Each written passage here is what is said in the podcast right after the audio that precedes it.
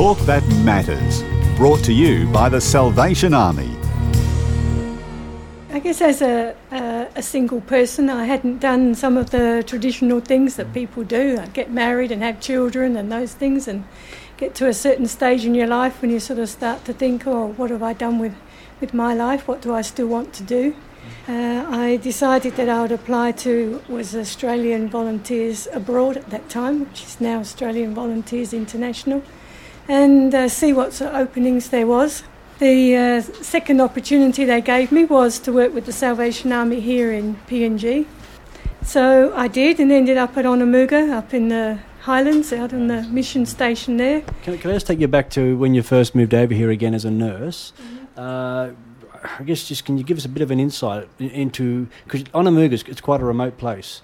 Uh, insight into what life was like, how different it is to what you know life it was like for you in Australia.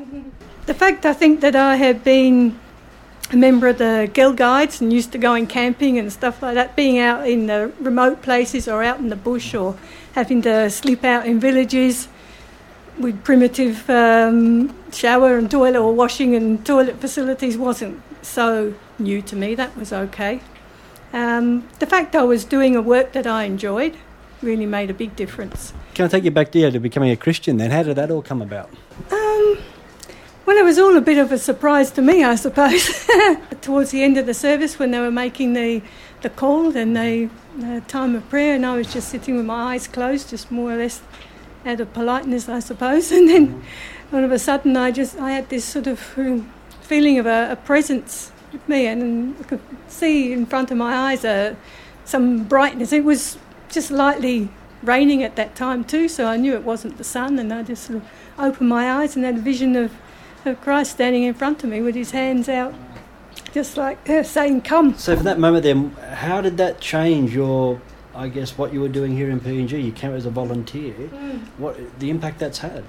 Yeah, well, I guess I guess it changed it from being a self-centered something I wanted to do for me to something that I felt called to do. And regardless of the good times or the bad times, you still don't lose that sort of feeling that you're doing the right thing and you're, you're meant to be here. What about your relationship with the people here in PNG? Uh, how has that developed over the years?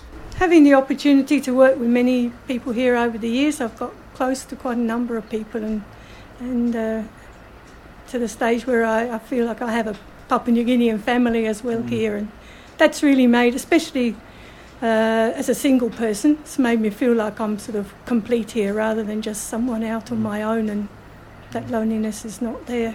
Yeah, you, well, as you were saying, you feel as though you know you have a, a family here in Papua New Guinea, mm. uh, and even to the extent you have a couple of, I guess, Papua New Guineans who, who live with you.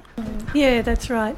One boy who's 17 the end of this week, and a girl who's just turned 25 they really feel, especially the boy, he's, he's like a son to me. And he's been living with me for just over nine years now, mm-hmm. since he was nine. So now he's more or less a young man. And yeah. So, what, what are the circumstances? How, how'd that all come about?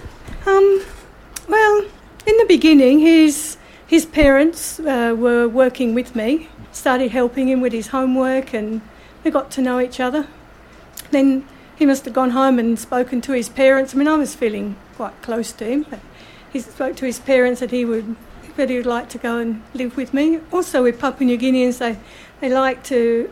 Uh, family is such an integral part of life, and and your connection with other people is so important that uh, it seems unusual for them to think someone's on their own, and it's not that unusual to think that it'd be nice for them to have family.